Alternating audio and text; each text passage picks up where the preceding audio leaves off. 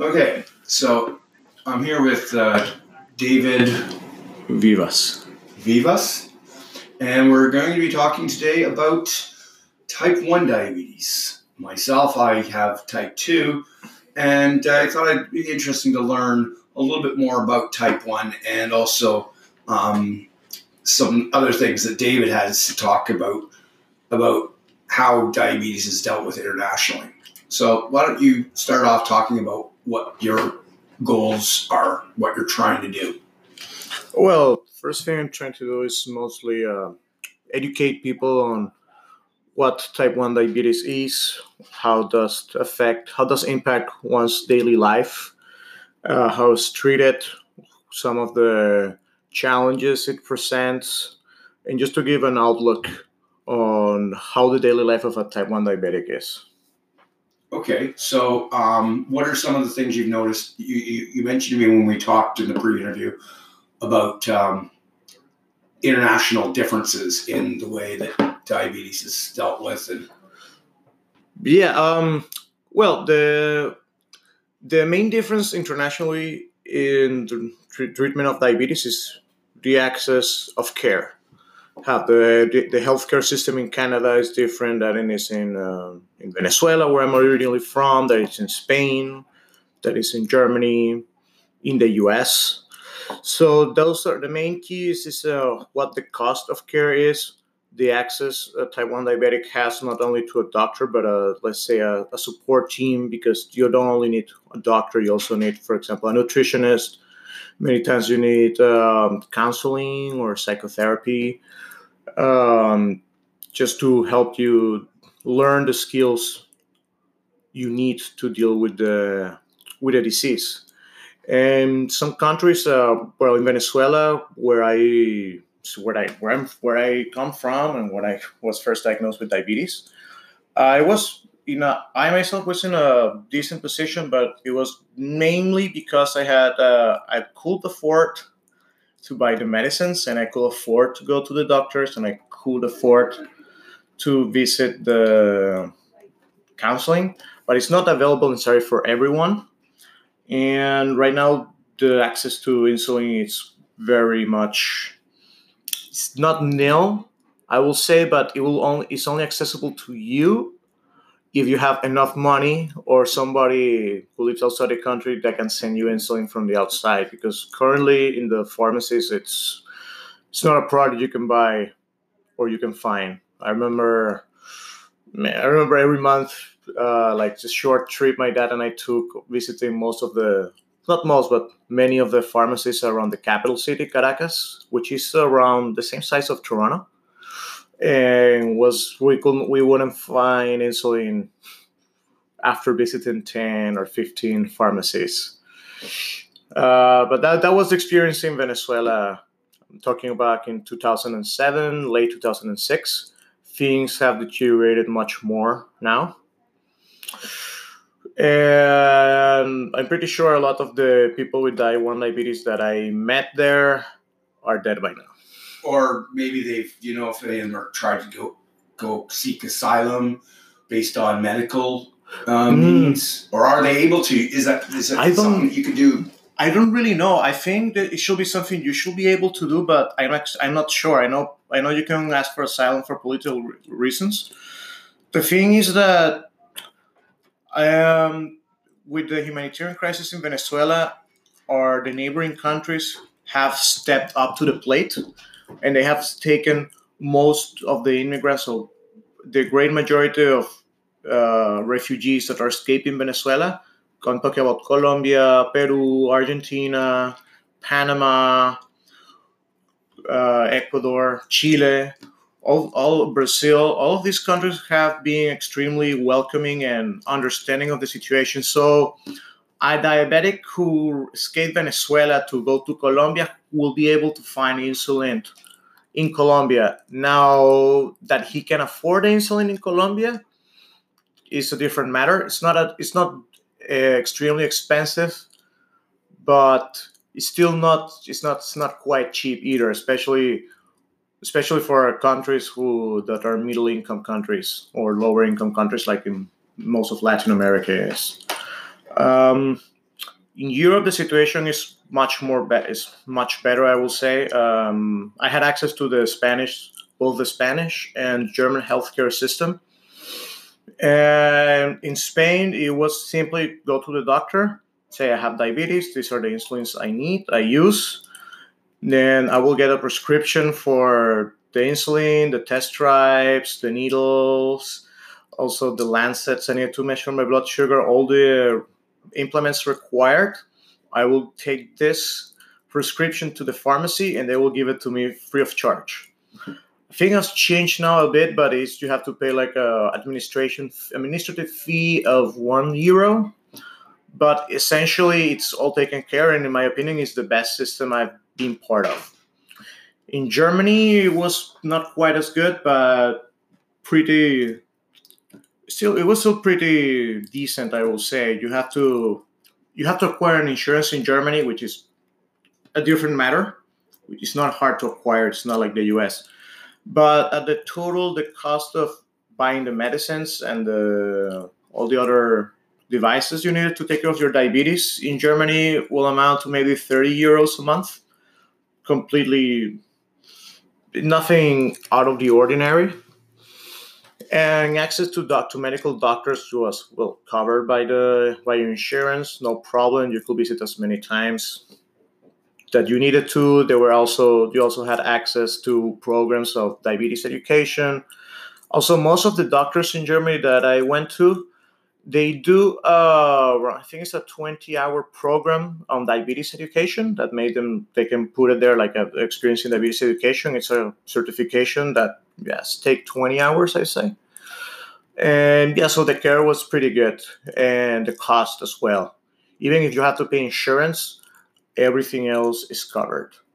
Uh, insurance, well, if my experience as a student, you'll pay the insurance will cost you around 70 euros a month, and it covers everything, not just diabetes related, but everything health related. Uh, operations, surgeries, and all in all, and you could not be denied access, which is very key. Uh, so those were in Germany. In Canada, it's. Uh, I was going to ask, how is it now compared to what you've seen in all these places, and now compared to Canada? Well, in particular here in Ontario.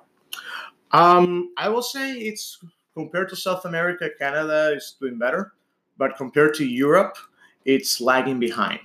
And that's it's, it's kind of ironic because uh, I don't know if you're aware of this, but it was Banting and Best who actually invented insulin, and they were Canadian.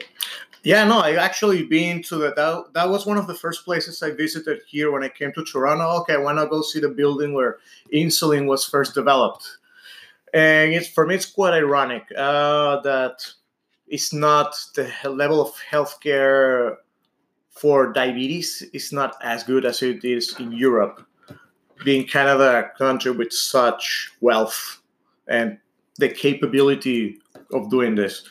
I will say the main problem is that uh, okay, even insurance covers quite uh, at least the, the insurance I have covers quite a bit of the cost. Mm-hmm. However, it covers until an amount, a specific amount per year. After that amount, you have to cover all the insulin out of pocket.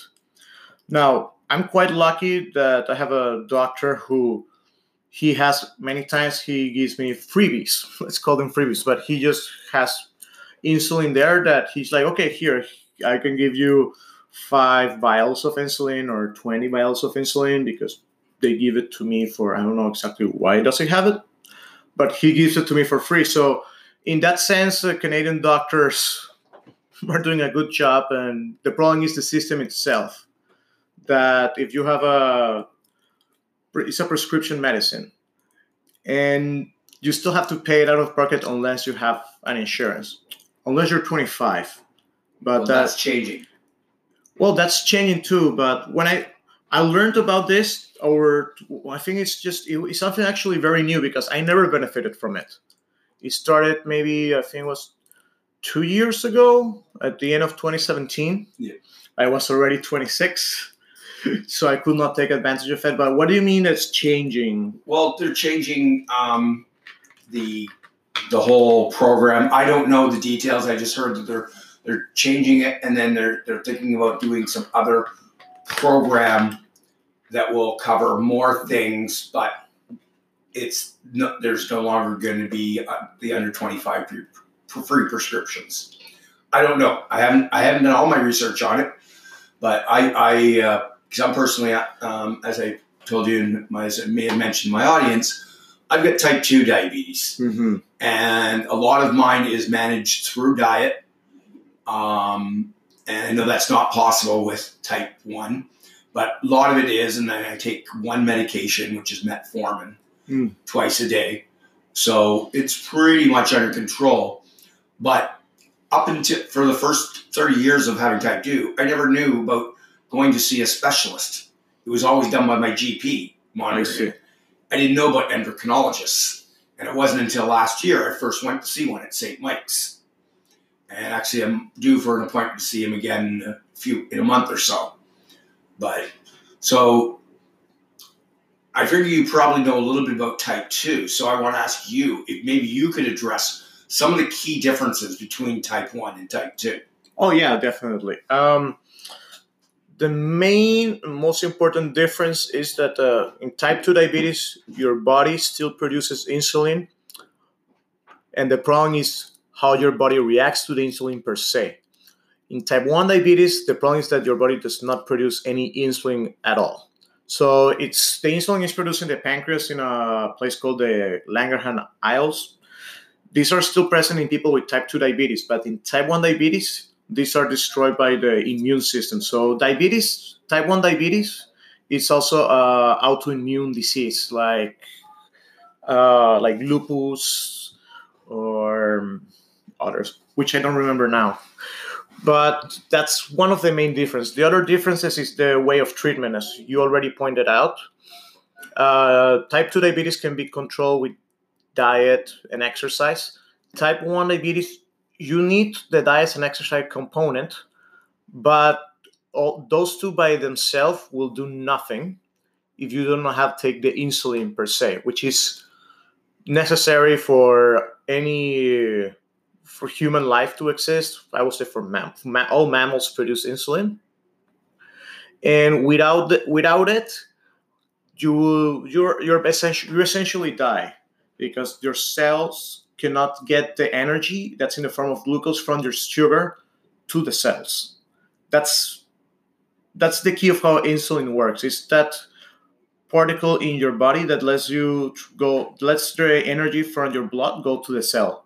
Without it, you cannot you cannot have energy and well you eventually you you die okay um, i just want to ask you something more about less about the diabetes more about you so what made you besides the economic reasons decide to come to canada opposed to the us when you were leaving venezuela oh well actually well i did not my arrival in Canada was not exactly straightforward. I did not move from straight from Venezuela to Canada. I first lived for a short period in Spain and then for a large time in Germany. The main reason I arrived to Canada was that um, back in the day, I would say around 2004, 2005, there were only two countries in the world who had a well structured immigration systems, these two countries being Canada and Australia. And so my father he wanted to move to Australia uh, to Canada because he knew the the rate of deterioration that Venezuela was starting to have. It was already in a bad situation from when I was a kid, I remember, but after 2002, it accelerated. So he saw, okay, it's I will not, me and my family will have no prospects for the future if we stay here. I think it's a good idea to immigrate. So he did the application for Canada. And eventually, we were very lucky that we all got a, a permanent residence, which is essentially being becoming a citizen without voting rights. and that's how I came to Canada. Uh, the US at the moment, I'm not sure. The immigration process in the US is much more complicated than in Canada.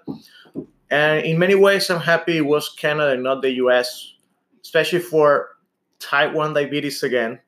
uh, the cost of care in the US for type 1 diabetes has skyrocketed to a level that, in my opinion, is criminal to a degree. I I just was recently in the US for a trip, uh, and I accidentally forgot my replaced my extra insulin at home, so I needed to buy some there. And I thought, well, you know, in Canada, it's over the counter. I can just go to any pharmacy, and one vial will cost me 20 Canadian, more or less.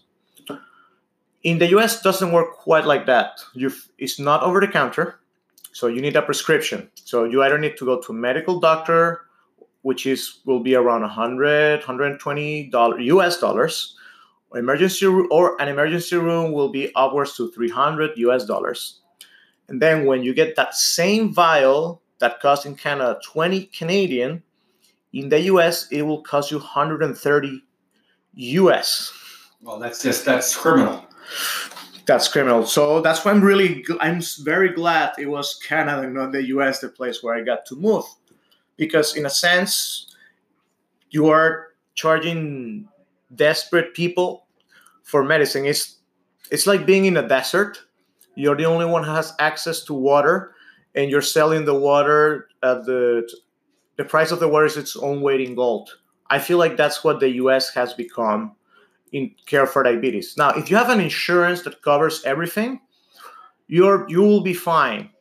But there have been many instances and many stories that's being online. You can you can go Google on BBC or the New York Times, the Guardian, the CBC, Globe and Mail about the cost of insulin in the U.S.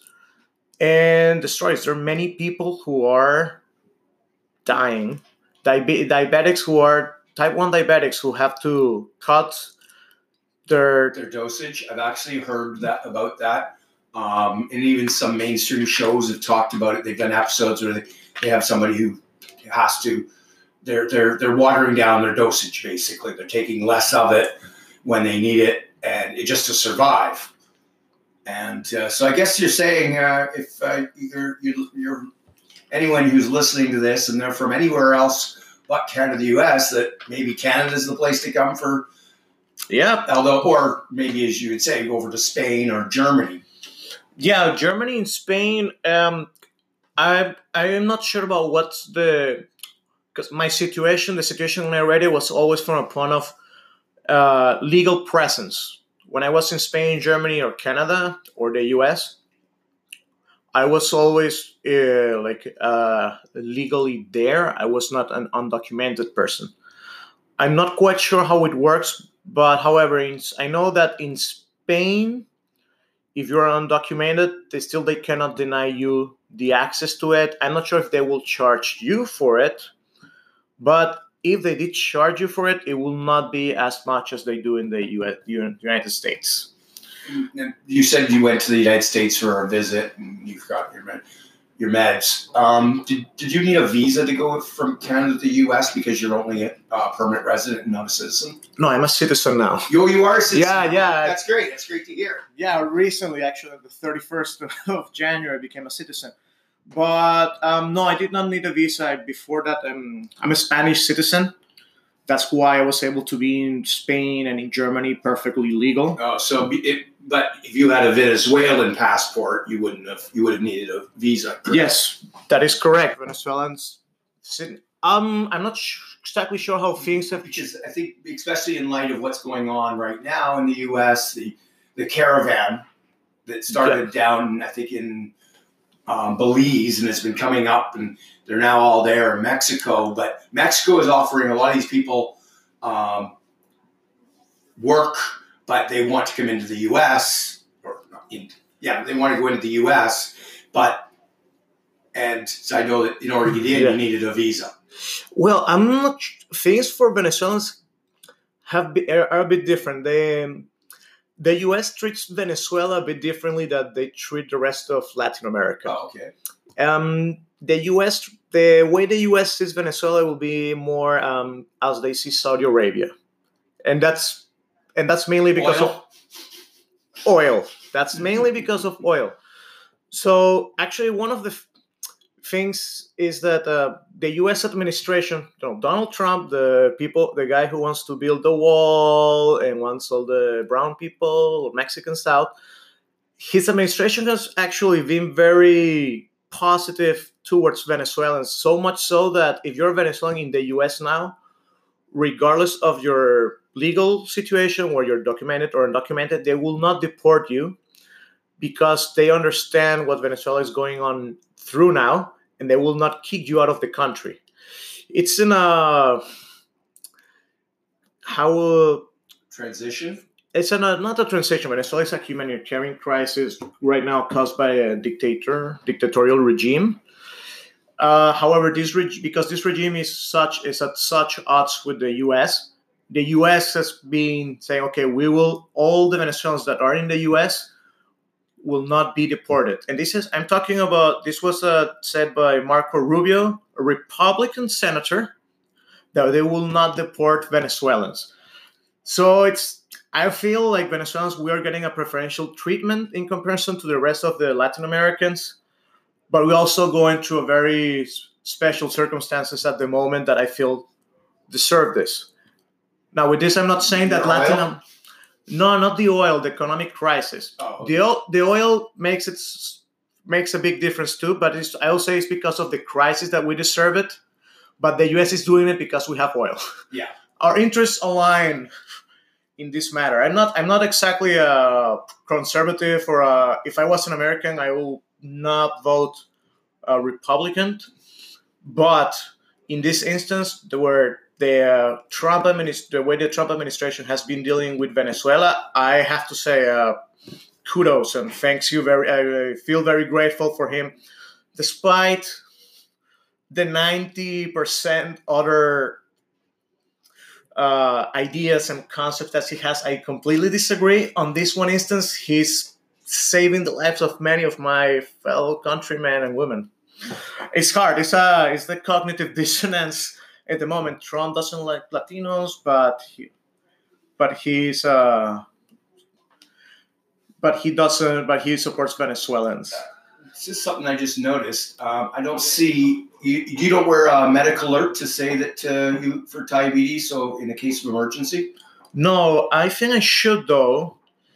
I never gotten down to do it, and I actually got in. I got trouble for that once. Uh, I was in an airport in in Portugal, where the I mean, the security officer will not let me take all my insulin in the plane because he said, "Well, but you have to prove that you have diabetes." And I caved in. I gave, I left my insulin there because my flight was about to leave and I needed to get in that flight.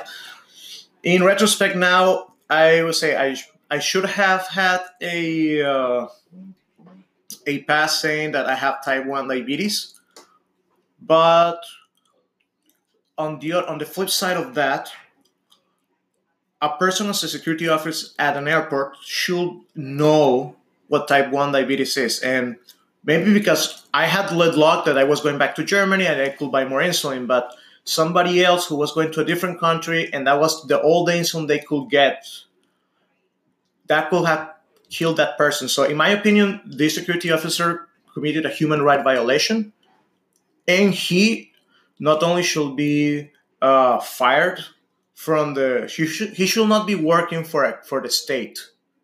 He should, in my opinion, he should be prosecuted mm, at least for that for endangering the life of somebody, mm-hmm. Somebody with a disability, so with a, like a life-threatening condition, because of his negligence and ignorance, a person could have died. Not me because I was going to a country where I could get insulin and have the resources to acquire it, but somebody else who say was going back to Venezuela and all and that was all the insulin he had in Venezuela. What happened if this security airport security officer says no, you cannot take your life-saving medicine with you? That's a life sentence. Because in Venezuela, you cannot find insulin. Yeah, so you got to bring it with if you get out of the country and you're coming back. You got to take it with you. Exactly. Like, do you know of anyone? Speaking of, oh, before we do, uh, I'm gonna ask you a question. I just want to tell you a little anecdotal thing. I have a friend, Tracy. She has type one diabetes, and instead of wearing a um, uh, a bracelet. She actually had a tattoo made of her Ah. with the with the symbol for medical alert and saying that she had diabetes. Yeah, I, I, have seen those. Do, are you gonna? Do you think we'll get you? You will you get one of those? No, I, I, I because it's type two. Really, I haven't seen a need for. Like I know I, I have some of the. I don't know about the similar symptoms. I have problems with my feet. I have neuropathy. I don't feel um, my any Mm. heat or cold my feet. They're numb, basically. That's the one thing. And then I've got also now um, uh, what they call retinal edema caused by diabetes, and uh, usually the it's been surgery has been the answer to it. But I've been going monthly for at least eight months now, and I get a needle right in the eyeball, in the, in the retina, and it's been helping with my vision problems. Right, same. But you know, course, I've always had to wear glasses for other reasons, but I don't have the um, the white spots anymore and all that. Wow. Well, um, the thing with type 2 diabetes and type 1 diabetes is that the symptoms you get later in life, this neuropathy you just talked about, and you say ret- retinal, Ret- retinal edema. retinal edema, swelling behind the Yeah. retina. those happen also for type 1 diabetes because the main problem is the elevated level of blood sugar in your blood, whether it's type 2 or type 1. That's the thing they have in common. And that creates all the symptoms that, you know, the you don't uh, do you don't feel your you don't feel your neuropathy. leg And they also get these lightning bolt like um, jolts of jolts. pain that come up, yeah and that's what I need the Lyrica for. yeah so But that I've been finding, and um, something that I'm now a, a real proponent of, is that um, sometimes I cannot take as much of the Lyrica because I'm also now taking CBD oil. wait what's Lyrica Lyrica was the is the drug that they usually prescribe for neuropathy okay and the pain that comes with neuropathy. But I've been using CBD oil, which is uh, cannabinoid, yeah and it's it's it, it's amazing for the neuro, neuropathy pain and how does it help you how how does the CBD oil help you with the neuropathy Well, um, I don't, I, I don't get those shocks of pain anymore. Okay, but do you replace the medis, the Lyrica with the CBD? I, I haven't got to that point because, as they always tell anybody with who's on any type of medication, the you know you want to do it under medical supervision. Yeah. So I told my doctor about the CBD. He was not in favor at first. And he says, "Let's see how it works." And now I'm gradually taking down the the number of milligrams of uh, Lyrica, or as the clinical name for it is um, pregabalin. I'm taking less of that because when I can afford the CBD. Unfortunately, that's the one thing. I have a medical insurance, but CBD is not yet covered. Yeah, I all see. the all the pharmaceuticals are, but this see. one that really works because it's. But I'm thinking that um, in time. in time, more because there's more work being done on the research with uh, medical cannabis, and honestly, the CBD that I use is has no THC.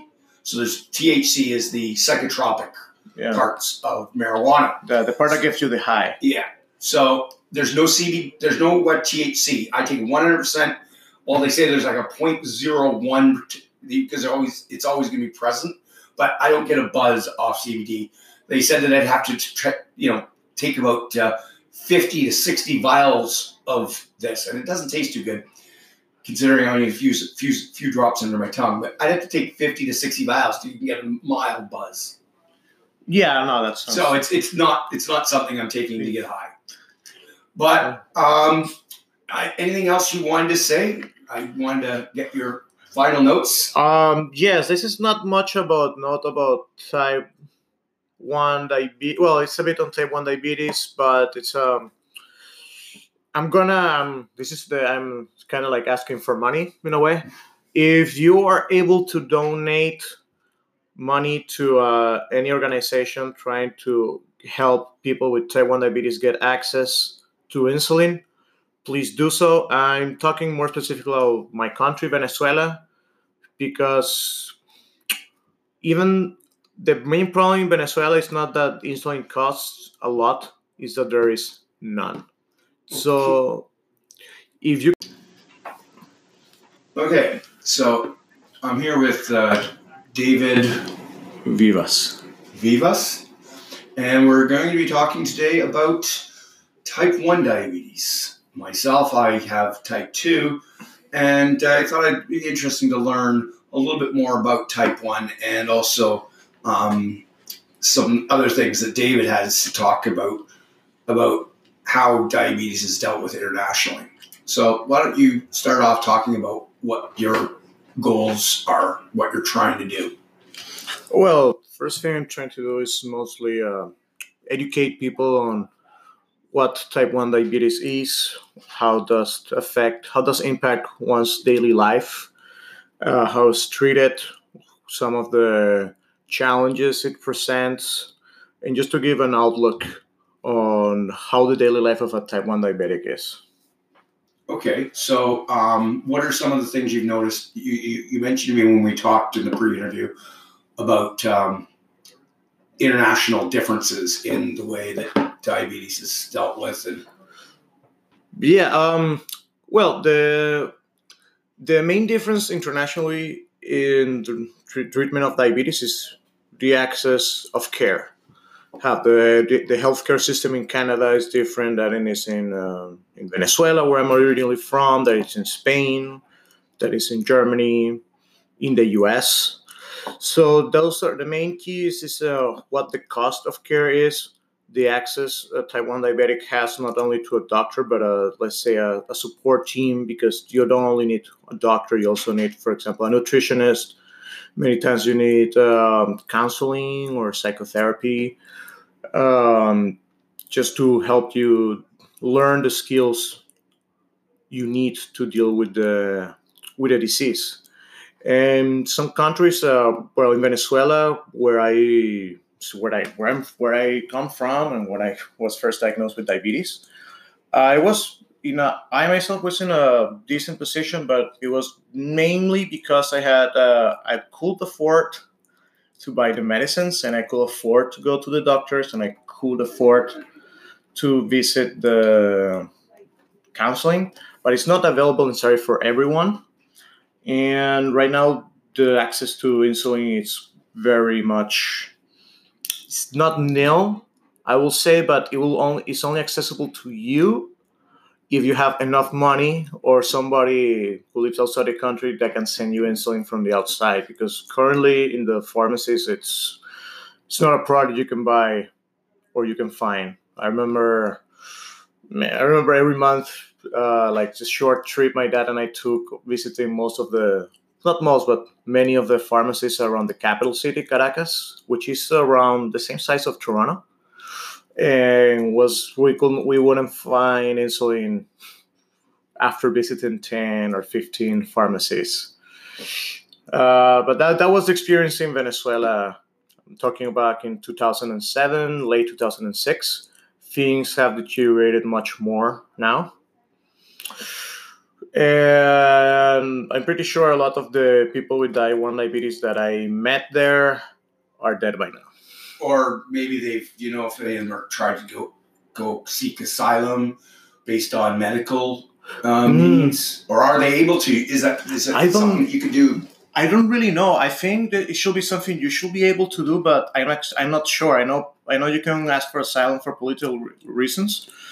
The thing is that um, with the humanitarian crisis in Venezuela, or the neighboring countries have stepped up to the plate and they have taken most of the immigrants, so the great majority of uh, refugees that are escaping Venezuela.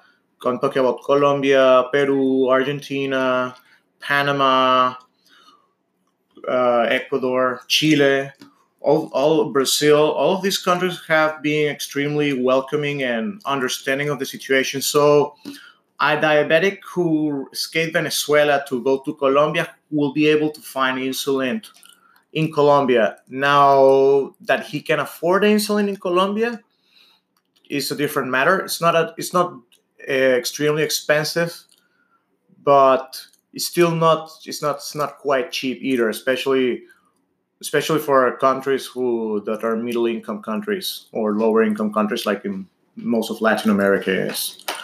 Um, in Europe, the situation is much more be- is much better. I will say. Um, I had access to the Spanish, both the Spanish and German healthcare system.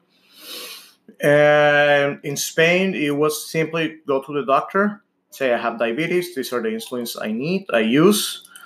Then I will get a prescription for the insulin, the test stripes, the needles, also the lancets I need to measure my blood sugar, all the implements required. I will take this prescription to the pharmacy and they will give it to me free of charge. I think has changed now a bit, but it's you have to pay like a administration administrative fee of one euro. But essentially, it's all taken care, and in my opinion, is the best system I've been part of. In Germany, it was not quite as good, but pretty. Still, it was still pretty decent, I will say. You have to, you have to acquire an insurance in Germany, which is a different matter. It's not hard to acquire. It's not like the U.S but at the total the cost of buying the medicines and the, all the other devices you need to take care of your diabetes in germany will amount to maybe 30 euros a month completely nothing out of the ordinary and access to doc to medical doctors was well covered by the by your insurance no problem you could visit as many times that you needed to. There were also you also had access to programs of diabetes education. Also, most of the doctors in Germany that I went to, they do uh, I think it's a 20 hour program on diabetes education that made them they can put it there like a experience in diabetes education. It's a certification that yes take 20 hours I say. And yeah, so the care was pretty good and the cost as well. Even if you have to pay insurance, everything else is covered.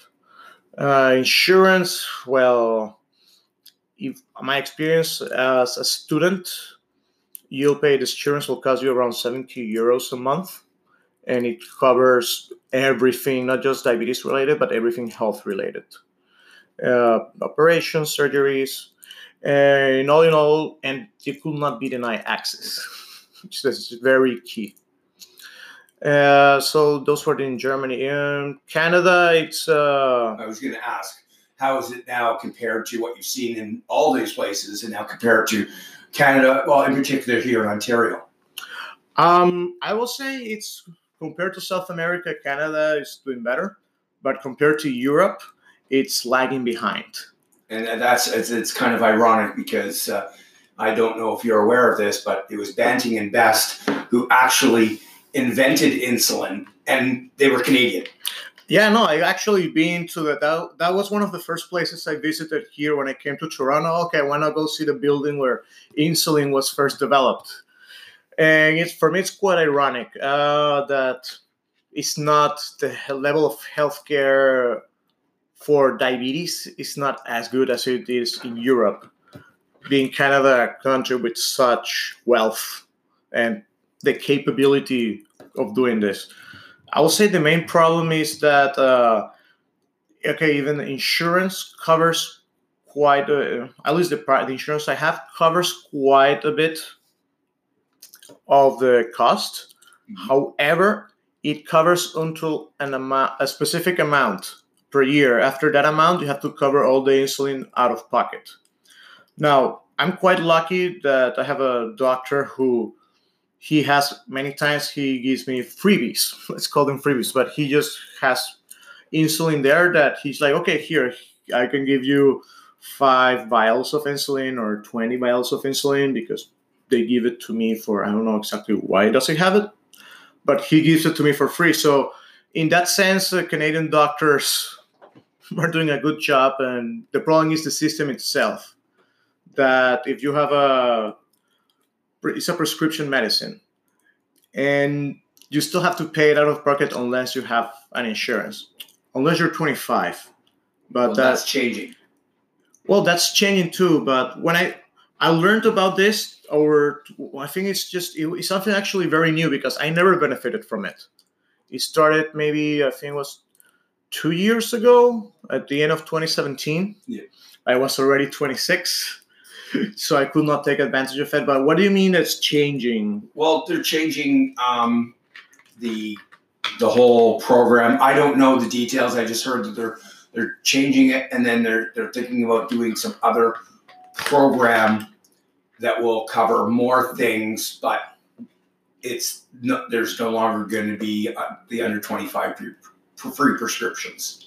I don't know. I haven't I haven't done all my research on it, but I I because uh, I'm personally um, as I told you and my, as I may have mentioned my audience, I've got type two diabetes, mm-hmm. and a lot of mine is managed through diet.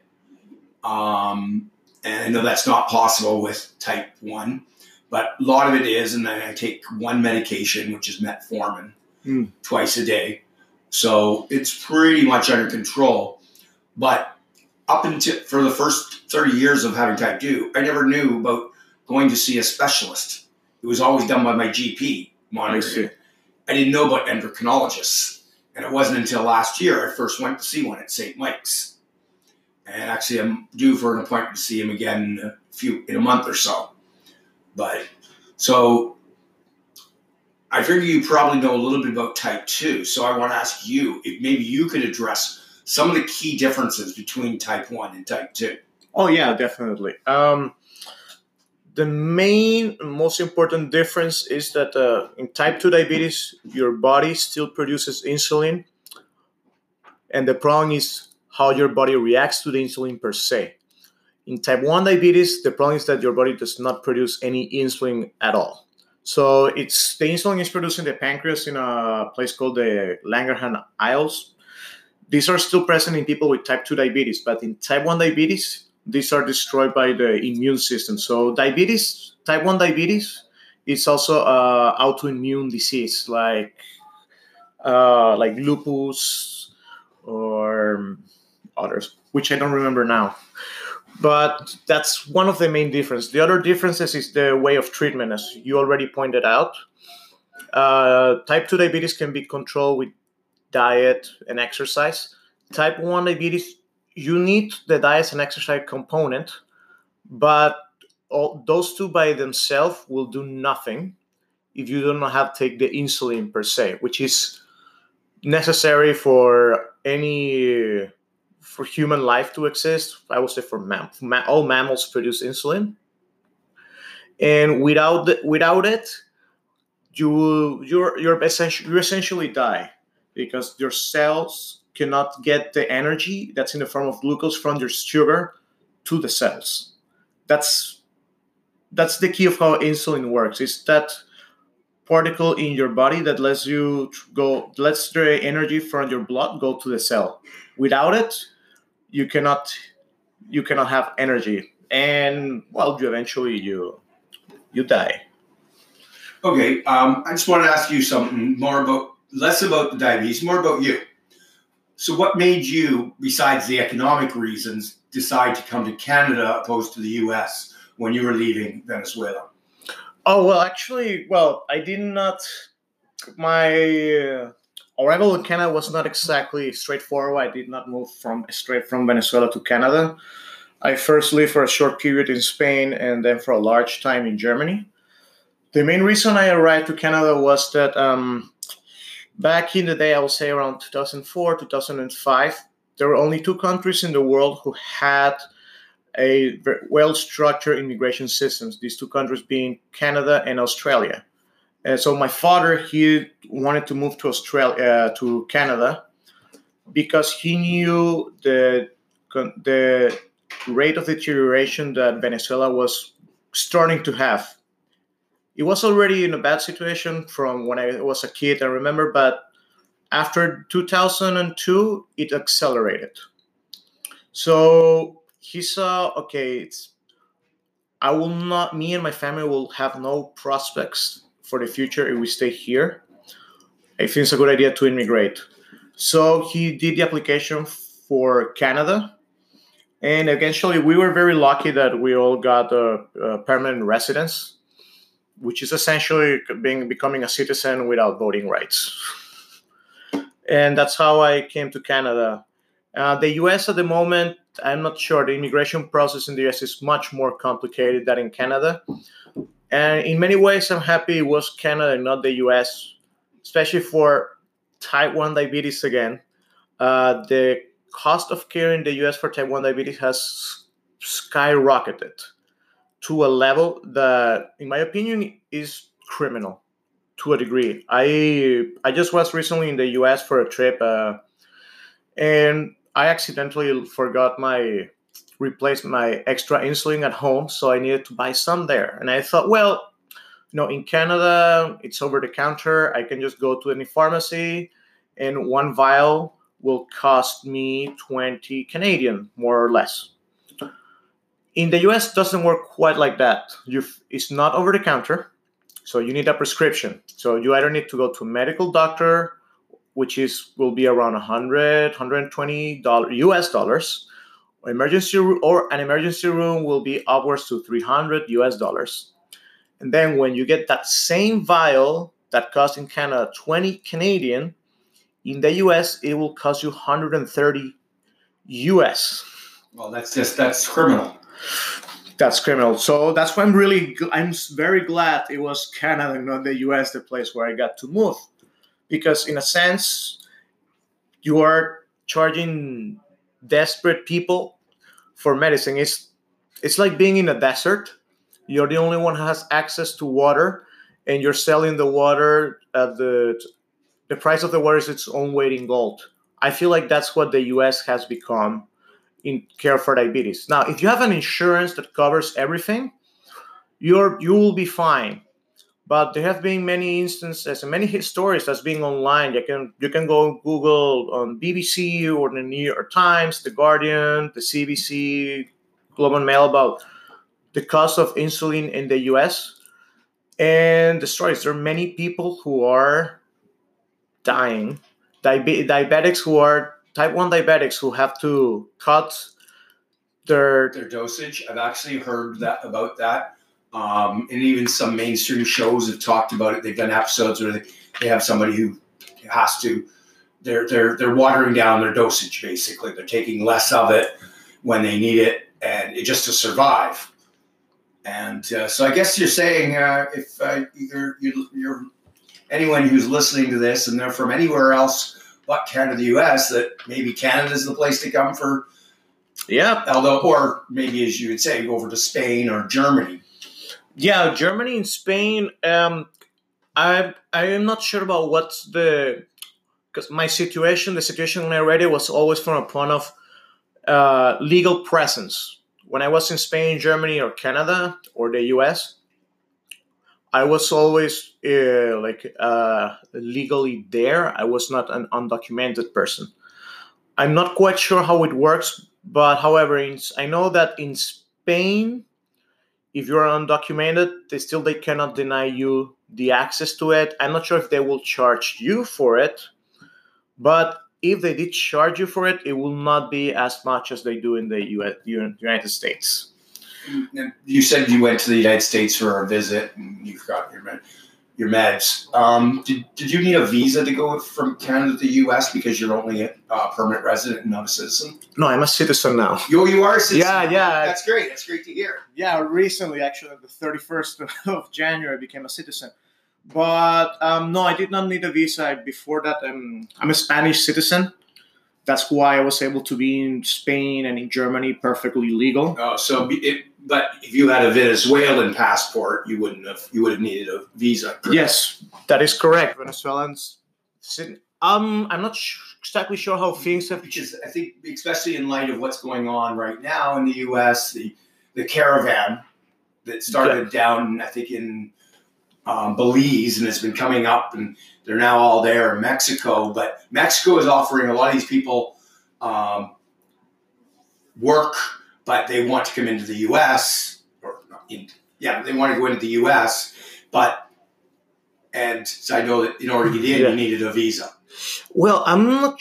Things for Venezuelans have be, are, are a bit different. They, the U.S. treats Venezuela a bit differently than they treat the rest of Latin America. Oh, okay. Um, the U.S. the way the U.S. sees Venezuela will be more um, as they see Saudi Arabia, and that's and that's mainly because Oil? of oil. That's mainly because of oil. So actually, one of the f- things is that uh, the U.S. administration, you know, Donald Trump, the people, the guy who wants to build the wall and wants all the brown people, Mexicans out, his administration has actually been very positive towards Venezuelans. So much so that if you're Venezuelan in the U.S. now, regardless of your legal situation, where you're documented or undocumented, they will not deport you because they understand what Venezuela is going on through now, and they will not kick you out of the country. It's in a how uh, Transition. it's an, not a transition. Venezuela is a humanitarian crisis right now caused by a dictator, dictatorial regime. Uh, however, this reg- because this regime is such is at such odds with the U.S., the U.S. has been saying, okay, we will all the Venezuelans that are in the U.S. will not be deported. And this is I'm talking about. This was uh, said by Marco Rubio, a Republican senator, that they will not deport Venezuelans. So it's I feel like Venezuelans we are getting a preferential treatment in comparison to the rest of the Latin Americans, but we're also going through a very special circumstances at the moment that I feel deserve this. Now, with this, I'm not saying that Latin. No, not the oil. The economic crisis. Oh, The oil, the oil makes it makes a big difference too, but I will say it's because of the crisis that we deserve it. But the U.S. is doing it because we have oil. Yeah. our interests align in this matter. I'm not. I'm not exactly a conservative or a, if I was an American, I will not vote a Republican.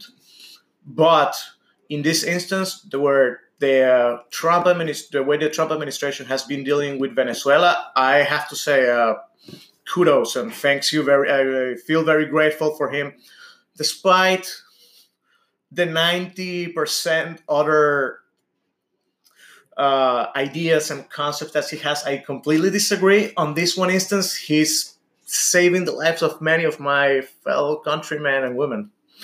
It's hard. It's uh, it's the cognitive dissonance at the moment. Trump doesn't like Latinos, but he, but he's uh, but he doesn't. But he supports Venezuelans.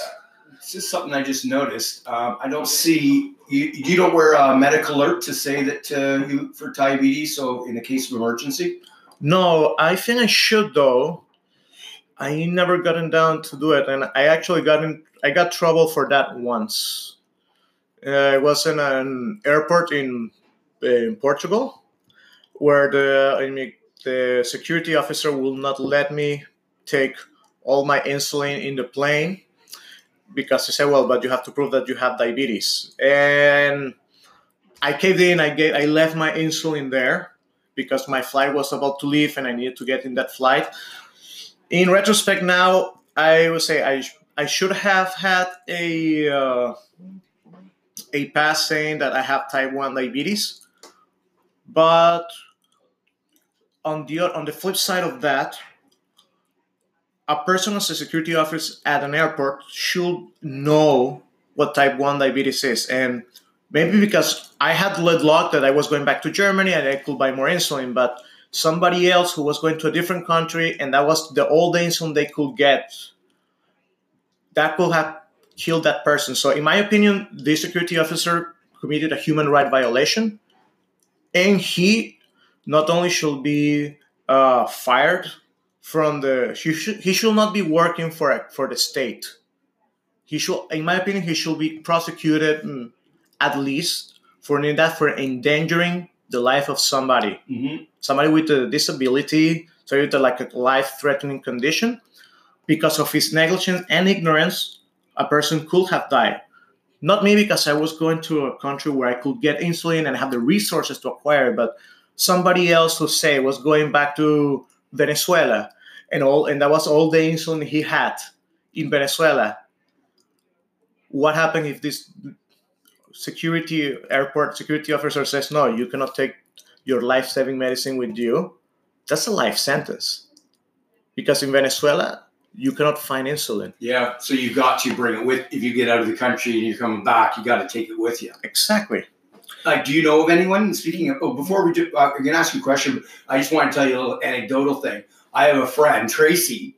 She has type one diabetes, and instead of wearing a um, uh, a bracelet, she actually had a tattoo made of her Ah. with the with the symbol for medical alert and saying that she had diabetes. Yeah, I, I, have seen those. Do, are you gonna? Do you think we'll get you? You will you get one of those? No, I, I, I because it's type two. Really, I haven't seen a need for. Like I know I, I have some of the. I don't know about the similar symptoms. I have problems with my feet. I have neuropathy. I don't feel um, my any Mm. heat or cold my feet. They're numb, basically.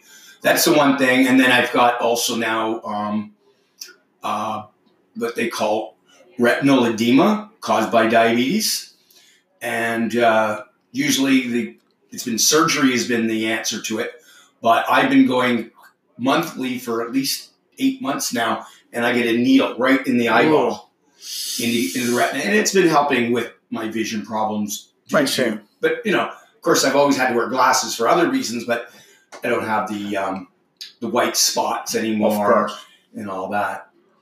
Wow. Well, um, the thing with type 2 diabetes and type 1 diabetes is that the symptoms you get later in life, this neuropathy you just talked about, and you say ret- retinal, Ret- retinal edema. retinal edema, It's swelling behind the Yeah. retina. those happen also for type 1 diabetes because the main problem is the elevated level of blood sugar in your blood, whether it's type 2 or type 1. That's the thing they have in common. And that creates all the symptoms that, you know, the you don't you you don't feel your you don't feel your neuropathy. leg And then they also get these lightning bolt like um, jolts of jolts. pain that come up, yeah and that's what I need the Lyrica for. yeah so But that I've been finding, and um, something that I'm now a, a real proponent of, is that um, sometimes I can not take as much of the Lyrica because I'm also now taking CBD oil. wait what's lyrica Lyrica was the is the drug that they usually prescribe for neuropathy okay and the pain that comes with neuropathy. But I've been using CBD oil, which is uh, cannabinoid, yeah and it's it's it, it's amazing for the neuro, neuropathy pain and how does it help you how how does the cbd oil help you with the neuropathy Well, um, I don't, I, I don't get those shocks of pain anymore. Okay, but do you replace the medis, the Lyrica with the CBD? I, I haven't got to that point because, as they always tell anybody with who's on any type of medication, the you know you want to do it under medical supervision. Yeah. So I told my doctor about the CBD. He was not in favor at first. He says, "Let's see how it works." And now I'm gradually taking down the the number of milligrams of uh, Lyrica, or as the clinical name for it is um, pregabalin. I'm taking less of that because when I can afford the CBD, unfortunately, that's the one thing I have a medical insurance, but CBD is not yet covered. Yeah, I all the all the pharmaceuticals are, but this one that really works because it's. But I'm thinking that um, in time. in time more because there's more work being done on the research with uh, medical cannabis, and honestly, the CBD that I use is has no THC. So there's THC is the psychotropic yeah. parts of marijuana. The, the part that gives you the high. Yeah. So there's no CBD. there's no what THC. I take 100. percent Well, they say there's like a 0.01 because always it's always going to be present, but I don't get a buzz off CBD. They said that I'd have to you know take about uh, 50 to 60 vials of this, and it doesn't taste too good. Considering I only a few, few, few drops under my tongue, but I'd have to take 50 to 60 vials to get a mild buzz.